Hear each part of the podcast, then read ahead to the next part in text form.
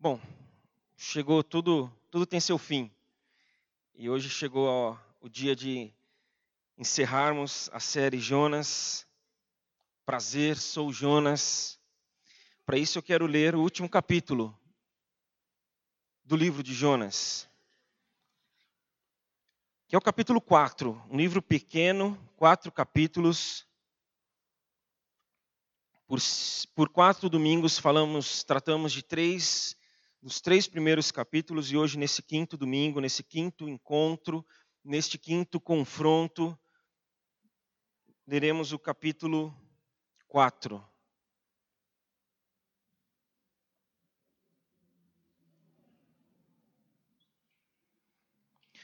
Jonas, porém, ficou profundamente descontente com isso e enfureceu-se ele orou ao Senhor: Senhor, não foi isso que eu disse quando ainda estava em casa?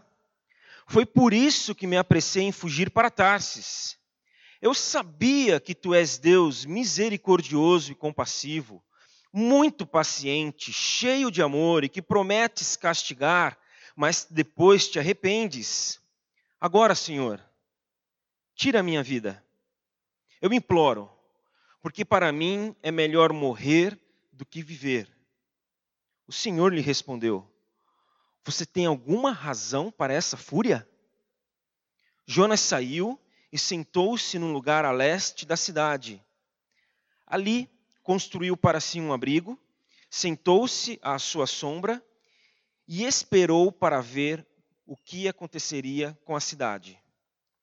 Então o Senhor Deus fez crescer uma planta sobre Jonas para dar sombra à sua cabeça e livrá-lo do calor, o que deu grande alegria a Jonas.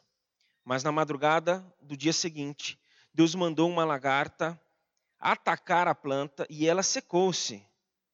Ao nascer do sol, Deus trouxe um vento oriental muito quente, e o sol bateu na cabeça de Jonas, ao ponto dele quase desmaiar.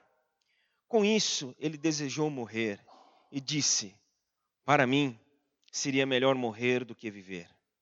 Mas Deus disse a Jonas: Você tem alguma razão para estar tão furioso por causa desta planta? Respondeu ele: Sim, tenho. E estou furioso a ponto de querer morrer. Mas o Senhor lhe disse: Você tem pena de uma, dessa planta embora não tenha podado, nem dado, nem tenha feito crescer, ela nasceu numa noite, numa noite morreu.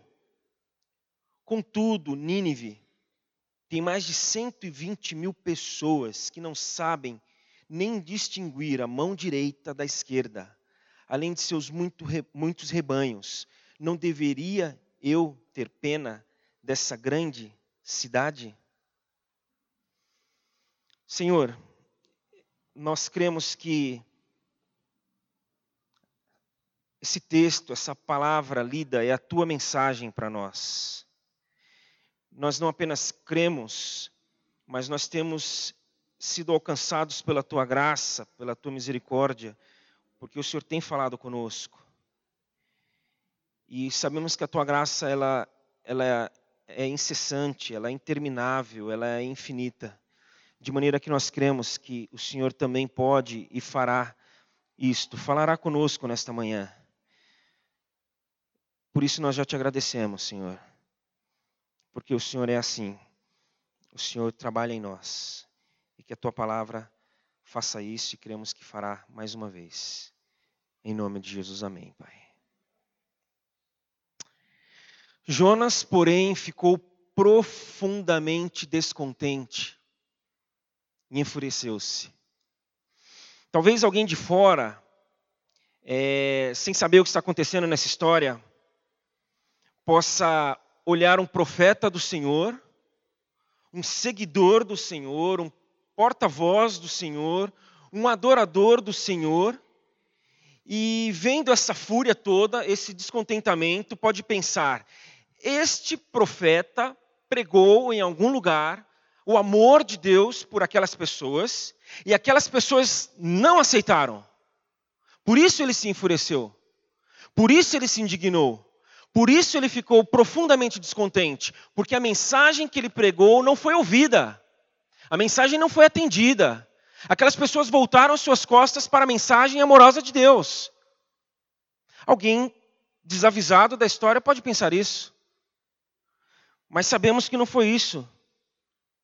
Foi o contrário. O porém mostra que Deus, que Jonas falou do amor de Deus e estas pessoas aceitaram. Essas pessoas ouviram e se renderam. Aí, porque as pessoas aceitaram e Deus as salvou, Jonas ficou furioso. Jonas, porém, é porque Deus não destruiu Nínive. Jonas, porém, é porque Deus teve compaixão de Nínive. Então você pode ter pensado de maneira equivocada. Não, ele ficou furioso porque ele pregou e as pessoas disseram não. Então, se você pensou assim, talvez porque você não conhece a história direito, eu vou voltar um pouquinho rapidamente nessa história. No começo do livro, Deus chega para Jonas e fala: Jonas, vá para Nínive, pregue ali naquela cidade, porque a, a maldade deles subiu até mim. E Jonas toma uma decisão. Ele vai para Tarsis, ele não vai para Nínive. Ele foge da presença do Senhor descendo a Jope, pegando o navio que levava para Tarsis. Nínive, horrível, feia, destruída. Tarsis, exuberante, encantadora.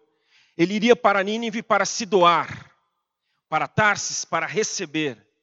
Lá, porque ele iria ter de fazer o bem, Tarsis, ele iria se sentir bem.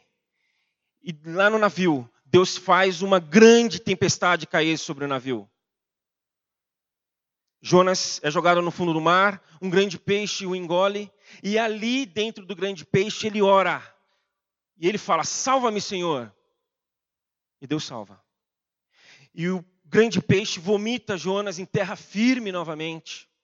E ele vai pregar em Nínive, porque a palavra do Senhor veio a Jonas pela segunda vez. Vá para Nínive, e ele foi para Nínive.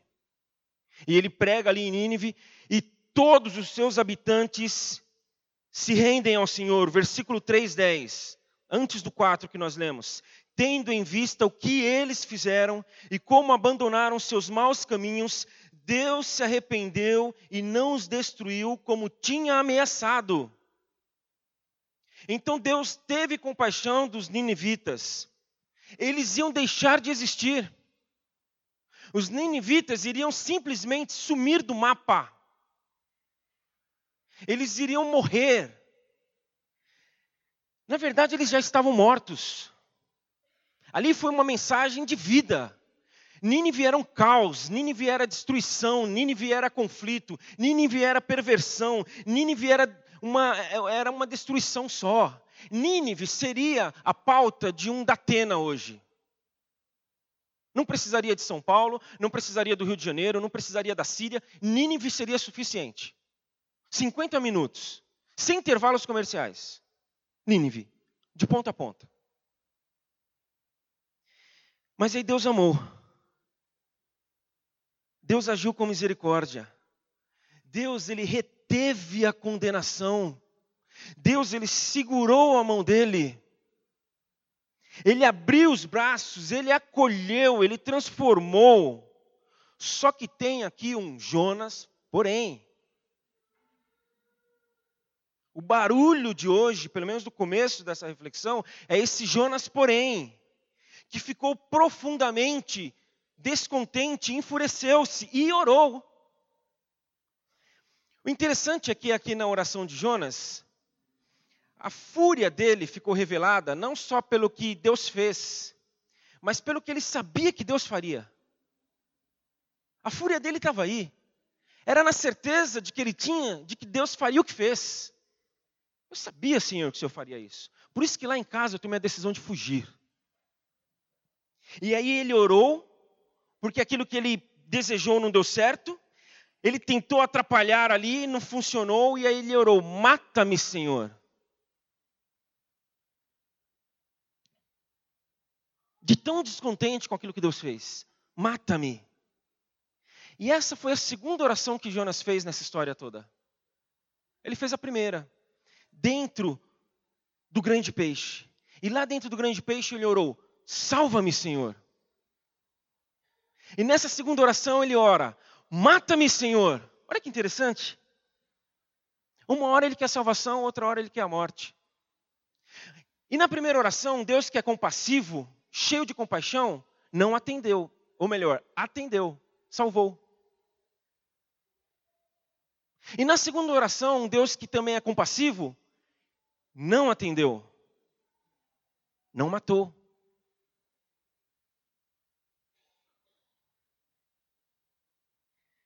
Pelo contrário, Deus insistiu em salvar Jonas. O Senhor fez crescer uma planta. O Senhor mandou uma lagarta comer a planta. O Senhor fez um forte vento vindo do leste, cheio de calor, vir sobre Jonas. Deus continuou trabalhando com Jonas. Era como se Deus estivesse falando: Jonas, acorda, meu filho. Se liga. Para. Presta atenção na sua oração. Você mesmo falou que eu sou misericordioso, cheio de amor, que ajo com compaixão, que eu sou paciente. E só mesmo um Deus misericordioso para lidar com gente mimada. Por que, é que eu vejo um Jonas mimado? Absolutamente mimado. Você tem alguma razão para essa para ficar tão enfurecido, Jonas? Aí o texto fala que ele saiu. Eu fico imaginando Jonas voltando as costas para Deus, deixando Deus falando sozinho. E aí ele foi para um lugar alto, ao leste, se abrigou ali e falou: Vamos ver o que, que Deus vai fazer, porque eu ainda estou torcendo para que isso aí não dê certo. Vai que. Ele ficou observando. Então, gente mimada já é difícil. Crente mimado, então,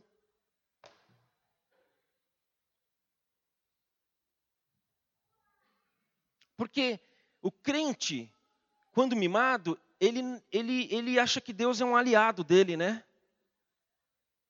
Não, eu quero do meu jeito. Ó, inclusive, Deus vai fazer. Então, só Deus para ser misericordioso com quem é mimado, crente mimado. E o Senhor do universo deve fazer o que eu quero, ele fala, deve me atender. Só que aí, se ele fizesse isso, tem um filme, sei lá quantos anos tem um filme, mas o filme já mostrou que não funciona, além da nossa vida real, né? Que a gente vê todo dia. É aquele todo-poderoso do Jim Carrey. Ele quer ser Deus. Para resolver a minha vida, tem que ser Deus. Estava aos olhos dele tudo dando errado. Para dar certo, deixa comigo. E Deus deixou. E o que estava ruim piorou. Porque o que estava ruim estava para ele. Na hora que ele foi Deus, ficou, ficou ruim para todo mundo. Então aqui nós vemos Jonas sendo Jonas. E, e, como a gente se enxerga em Jonas, a gente pode ver aqui o Marcelo sendo o Marcelo. O Jean sendo o Jean. A Cláudia sendo a Cláudia. Michele sendo a Michele. Márcio sendo Márcio, assim por diante. Mas o melhor é que a gente vê aqui Deus sendo Deus. Amoroso. Compassivo. E aí eu fui remetido para a parábola do filho perdido. Existem certos textos bíblicos, eu sempre falo, que resumem tudo. Essa parábola do filho perdido, do filho pródigo que se perdeu, que desperdiçou tudo, ou a parábola dos dois filhos, ou a parábola do pai amoroso. Nós poderíamos falar um ano a respeito dela. Então eu vou cometer aqui uma insanidade de retomar algumas coisas que eu já falei a respeito dessa parábola, e vou tentar fazer isso em alguns minutos, porque daria para a gente ficar um ano nela. Quando Deus vai explicar como é que funciona esse negócio de reino de Deus, como é que as coisas devem ser e como que para ele são. Ele fala de um filho, de um pai que tinha dois filhos, e o mais novo decide chegar para o pai e falar: Pai, o negócio é o seguinte, me dá a minha parte da herança que eu quero viver da maneira que eu acho que eu devo. pai estava vivo ainda. Me dá herança. Pai, o negócio é o seguinte, para mim, ó, o senhor está morto, tá? Eu quero o que é teu, não quero o senhor. Aí, pai, ok. Toma. E o filho vai embora. E desperdiça tudo. E acaba com tudo. Zerou. Acabou, secou. Não tem mais de onde tirar. E aí ele vai cuidar de porcos, o que para a época era uma coisa absurda para um judeu fazer isso. E ele quer comer a comida dos porcos, porque ele não tinha mais nada o que comer. E nem isso deixam ele fazer. Aí ele fala: Eu vou voltar para a casa do meu pai. Eu vou voltar para a casa do meu pai, porque na casa do meu pai tem comida. Na casa do meu pai tem roupa, na casa do meu pai tem cama. Os seus empregados têm tudo isso. Então eu só quero ir, voltar e dizer para ele: Pai, eu não mereço mais nada, me trata como um dos teus empregados. Aí o versículo 11 do capítulo 15 de Lucas, que narra essa parábola, fala: Estando ainda longe, o jovem estando ainda longe, seu pai o viu e, cheio de compaixão, correu para seu filho, o abraçou e o beijou. A história continua. O filho vai contar o que aconteceu, pai. O negócio é o seguinte: filho não fala nada. Sabe o que vai ter agora, filho? Festa, porque você voltou. Meu filho estava morto e agora vive. Estava perdido e foi achado. E o mais velho está vindo, se aproximando da casa, vê aquela situação toda e fala: Mas peraí, peraí, o que está acontecendo? E um dos empregados ali do pai conta: Olha, o negócio é o seguinte: teu filho, teu irmão voltou. Teu pai está fazendo uma festa pela volta dele. Aí, aí não prestou.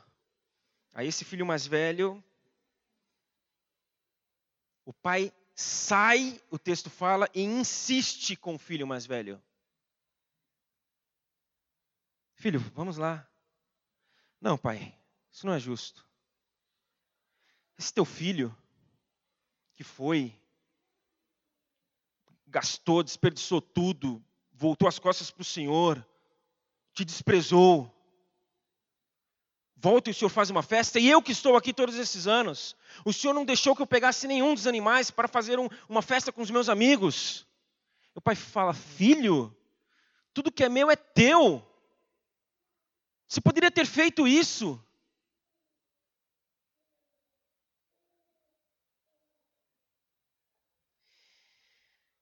o texto fala que o pai correu. O pai se aproximou. O pai tomou a iniciativa. O pai amou primeiro. A Bíblia fala que Deus nos amou primeiro. E eu já disse aqui que eu gosto muito da ideia do Henry Nouwen, quando o Henry Nouwen fala que ele entende que quando nós devemos voltar ao primeiro amor que fala em Apocalipse, esse primeiro amor não era a chama que nós tínhamos no começo. Mas esse primeiro amor é o amor de Deus por nós, porque o primeiro amor é o amor de Deus por nós. Então que nós devemos voltar sempre para o primeiro amor. Nós devemos voltar para o amor de Deus por nós, porque ele nos ama primeiro, ele se aproxima, ele vem, ele corre. Esse mesmo pai, ele saiu ao encontro do filho mais velho e insistiu com o filho mais velho. E essa corrida aqui, quando ele foi atrás do filho que estava voltando, para um pai, naquela época, numa família judaica, ter feito o que ele fez, correr, ir atrás, abraçar, acolher um filho que havia desprezado ele, era uma humilhação. Uma humilhação fazer aquilo. Mas muito possivelmente ele fez aquilo porque o filho ia ser é, é, hostilizado pela sociedade, pelo que fez pelos, para o seu pai. Então, o Deus que é cheio de compaixão, ele não se importa com humilhação. Quando o assunto é compaixão, ele se humilha. Ele se humilhou na cruz. E nós nos enfurecemos. Ele correu, ele abraçou, ele acolheu o filho. Deus ele nos acolhe, Deus nos recolhe, ele recolhe tudo. Tudo. Ele recolhe as nossas incoerências. Ele recolhe as nossas teimosias todas. Ele recolhe o nosso egoísmo, a nossa presunção. Ele recolhe as nossas neuras, as nossas indecências. Tem coisas que a gente pensa que ainda bem que ninguém consegue ler o nosso pensamento, né? Vou te falar que hoje no carro vindo para cá, eu tive um pensamento que eu falei: nossa, ainda bem que ninguém captou. Isso que eu pensei, eu não vou falar para ninguém. E ele recolhe, ele pega, ele toma para ele. Deus nos recebe por inteiros. Deus recebe aquilo que há de mais sombrio em nós. Deus, ele recebe os nossos interesses. Porque aqui o filho que voltou, ele voltou por interesse. Aí vou voltar para casa do meu pai porque eu, eu machuquei meu pai e meu pai não devia, não merecia isso, eu errei. Eu vou voltar porque lá tem comida. Eu vou voltar lá porque tem bebida. Eu vou voltar lá porque eu vou poder tomar um banho. Eu vou voltar lá porque eu vou poder dormir numa cama. E o pai recebe, porque para o pai vale muito mais um filho interesseiro em casa do que um filho perdido fora de casa. Porque um filho interesseiro em casa, ele pode trabalhar com esse filho. Porque um filho interesseiro, ele já tinha outro, o mais velho. O mais velho, não vamos pensar que ah, ele trabalhou tanto. Ele era um interesseiro também. Ele queria as coisas do pai também. Ele falou: e eu? Eu estou aqui o tempo todo e nada. Porque esse filho mais velho, ele só não ele só não tinha partido fisicamente. O corpo dele estava lá, mas o coração dele talvez tinha ido embora mais cedo do que o do filho mais novo. Então ele correu, ele se aproximou, ele abraçou, acolhendo, e ele beijou. Ele cuidou. Deus ele cuida da gente. Deus ele cuida de nós. Sabe aquela coisa que a gente faz com as nossas crianças, quando se machucam, a gente se abaixa, a gente fala, deixa eu dar um beijo, que eu quero cuidar de você, vai melhorar. Deus faz isso. Deus ele está falando para cada um de nós hoje pela manhã, deixa eu dar um beijo. Deixa eu beijar. E nós precisamos deixar. Nós precisamos deixar que Ele trate as nossas questões. Nós precisamos deixar que Ele nos salve de nós mesmos. Senão a gente está perdido. Se você partir daqui nesta manhã falando, Deus, eu vou sozinho, como Jonas fez, Deus, eu vou sozinho, como aquele jovem, é, o filho mais novo fez, de... você está perdido.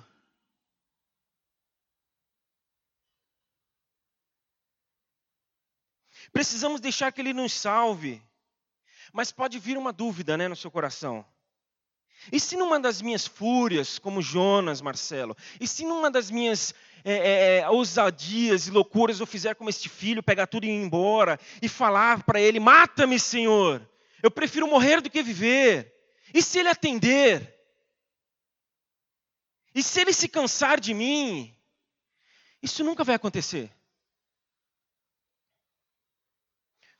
Porque Deus amou o mundo de tal maneira que deu o filho dele. Essa oração Deus nunca vai atender.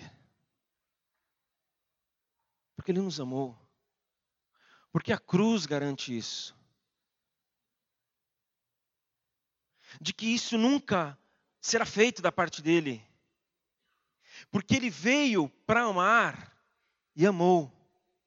Porque ele partiu e antes de partir ele disse: Amém. E eu vou dizer para você que está chegando aqui que a gente está tentando. A gente não consegue sempre, mas a gente está tentando. Eu tenho falado sempre aqui, nós não somos uma igreja em que passa a mão na cabeça das pessoas, como pode dar impressão. A questão é que a gente não corta a cabeça fora. Então nós não fazemos uma coisa nem outra. A gente nem passa a mão, muito menos corta fora.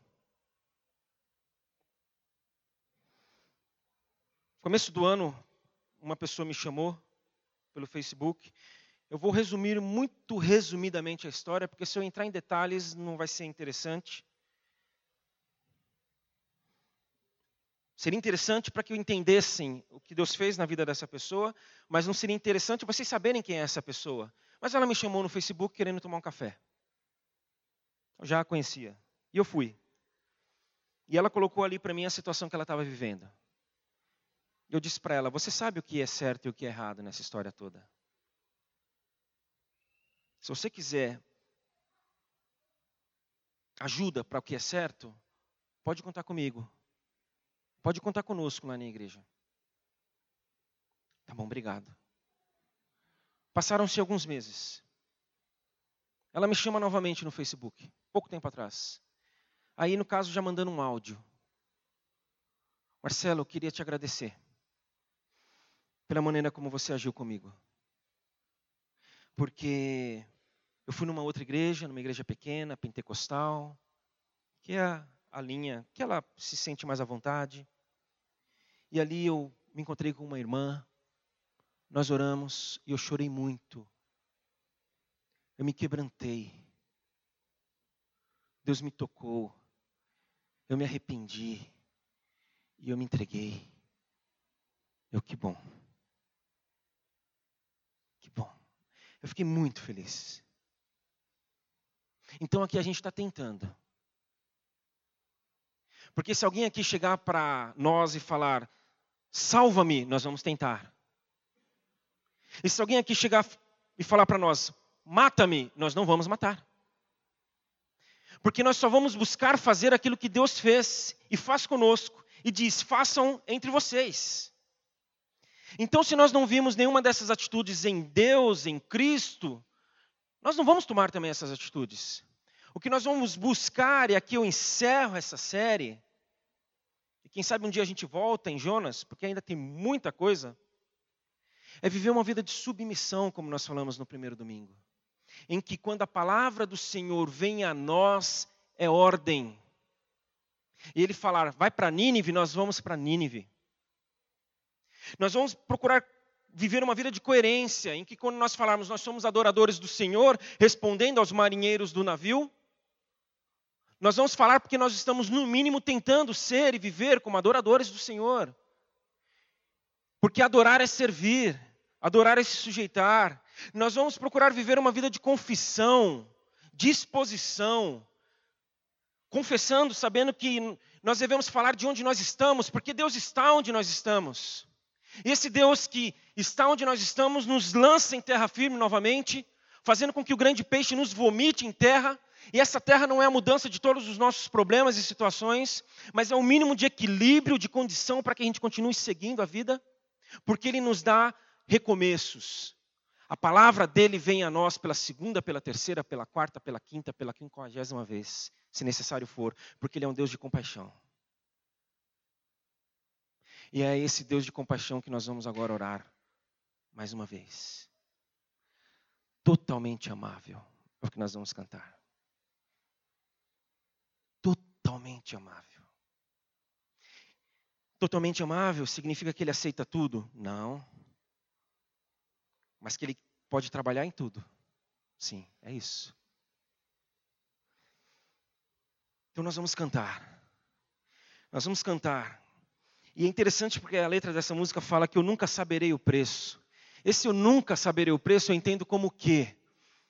Senhor, eu sei qual é o preço, mas porque o preço é Jesus. Eu nunca saberei o preço, nós sabemos o preço. O preço foi Jesus. Mas esse nunca é, Senhor, isso é demais para nós. Isso é um assombro. Um assombro. E diante de assombros a gente se rende. Então, que nós possamos nos render diante desse grande assombro, que é Cristo por nós, dado por nós, porque Ele é um Deus totalmente amável. Vamos cantar, e aí a gente ora também.